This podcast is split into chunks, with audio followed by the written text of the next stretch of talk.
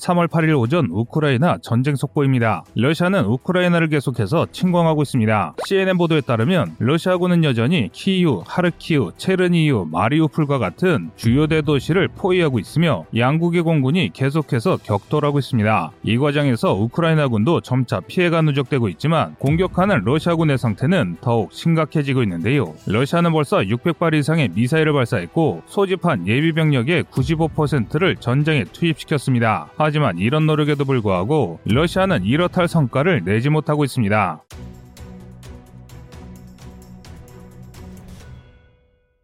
영국 국방부의 전황 리포트에 따르면 러시아군은 주말간 최소한의 지상 진격만 수행했으며 러시아가 지금까지 계획한 목표를 성공적으로 달성했을 가능성은 거의 없다고 발표했습니다. 즉 막대한 양의 미사일과 예비대를 투입해도 전술적인 실패를 겪고 있는 상황이란 뜻인데요. 반면 우크라이나군은 불리한 정황 속에서도 저항 의지를 꺾지 않고 있습니다. 지난 3월 6일 18시 15분 하르키우 상공에서 러시아 전투기가 우크라이나군의 대공 미사일에 맞아 격추된 것을 시작으로 우크라이나의 저항은 더욱 거세졌습니다. 하지만 일각에서는 이 상황에 대해 의문을 제기했는데요. 마 이해 가까운 속도로 비행할 수 있는 현대 전투기들이 고작 보병이 휴대하는 대공 미사일에 계속해서 격추되는 상황에 의아함을 넘어 황당하다는 것이죠. 이에 대해 영국의 싱크탱크인 왕립합동 군사연구소가 러시아 항공우주군의 졸전을 분석한 자료를 발표했습니다. 결론부터 말씀드리면 러시아군이 현대전에서 요구하는 능력을 전혀 가지고 있지 못했기 때문이라 때문이라고 주장했는데요. 실제로 러시아 항공우주군은 개전 초기부터 우크라이나 침공까지 제공권을 전혀 장악하지 못했습니다. 일례로 러시아가 우크라이나군의 방공망을 개전과 동시에 파괴했다고 발표한 것과 달리 우크라이나 방공망은 아직까지도 살아남아 러시아군의 항공자산을 격파하고 있습니다. 이에 대해 영국은 러시아가 이처럼 졸전을 거듭하는 이유가 러시아군의 기량 부족이라고 꼬집었습니다. 사실 러시아 파일럿의 훈련 시간은 1년에 100시간을 겨우 넘기는 수준 수준입니다. 이는 서방권 파일럿들의 연간 훈련 시간의 절반에 불과한 시간입니다. 또 현대적인 가상 훈련 시설도 없습니다. 상황 이러니 파일럿의 기량이 좋을 수가 없는 것입니다. 문제는 또 있습니다. 영국의 군사연구소는 러시아 공군이 복합적인 항공작전을 수행할 구조적 역량이 전무하다고 분석했는데요. 실제로 러시아 항공우주군은 2015년 이후 시리아의 복합적인 항공 환경 밑에서 전투 경험을 쌓았지만 그럼에도 전투기 한 대에서 네 대의 소규모 편대로 운영하는 구식 전술을 바꾸지 않았습니다. 이런 편대 운영 방식은 방공망에 굉장히 취약한데요. 심지어 이런 상황에서 러시아 전투기들은 정밀 유도 무기가 부족해 구식 항공폭탄을 직접 투하하기 위해 저공 비행을 실시했습니다. 상황이 이렇다 보니 우크라이나 보병이 들고 다니는 휴대용 지대공 미사일의 연달아 항공기를 잃게 된 것입니다. 하지만 이런 절전에도 불구하고 러시아 내부에서는 오히려 푸틴에 동조하는 친푸틴 시위대가 늘어나고 있는데요. 러시아의 침공 사이 사인인 지마크를 단 러시아의 전쟁 찬성 시위가 무려 12km에 걸친 대행렬을 이루면서 반전 시위대를 찍어 누르고 있습니다. 이 때문에 러시아에서는 두 세력이 첨예하게 대립하고 있는 상황입니다. 새로운 정보로 다음 소식 전해드리겠습니다. 이상 꺼리투브였습니다.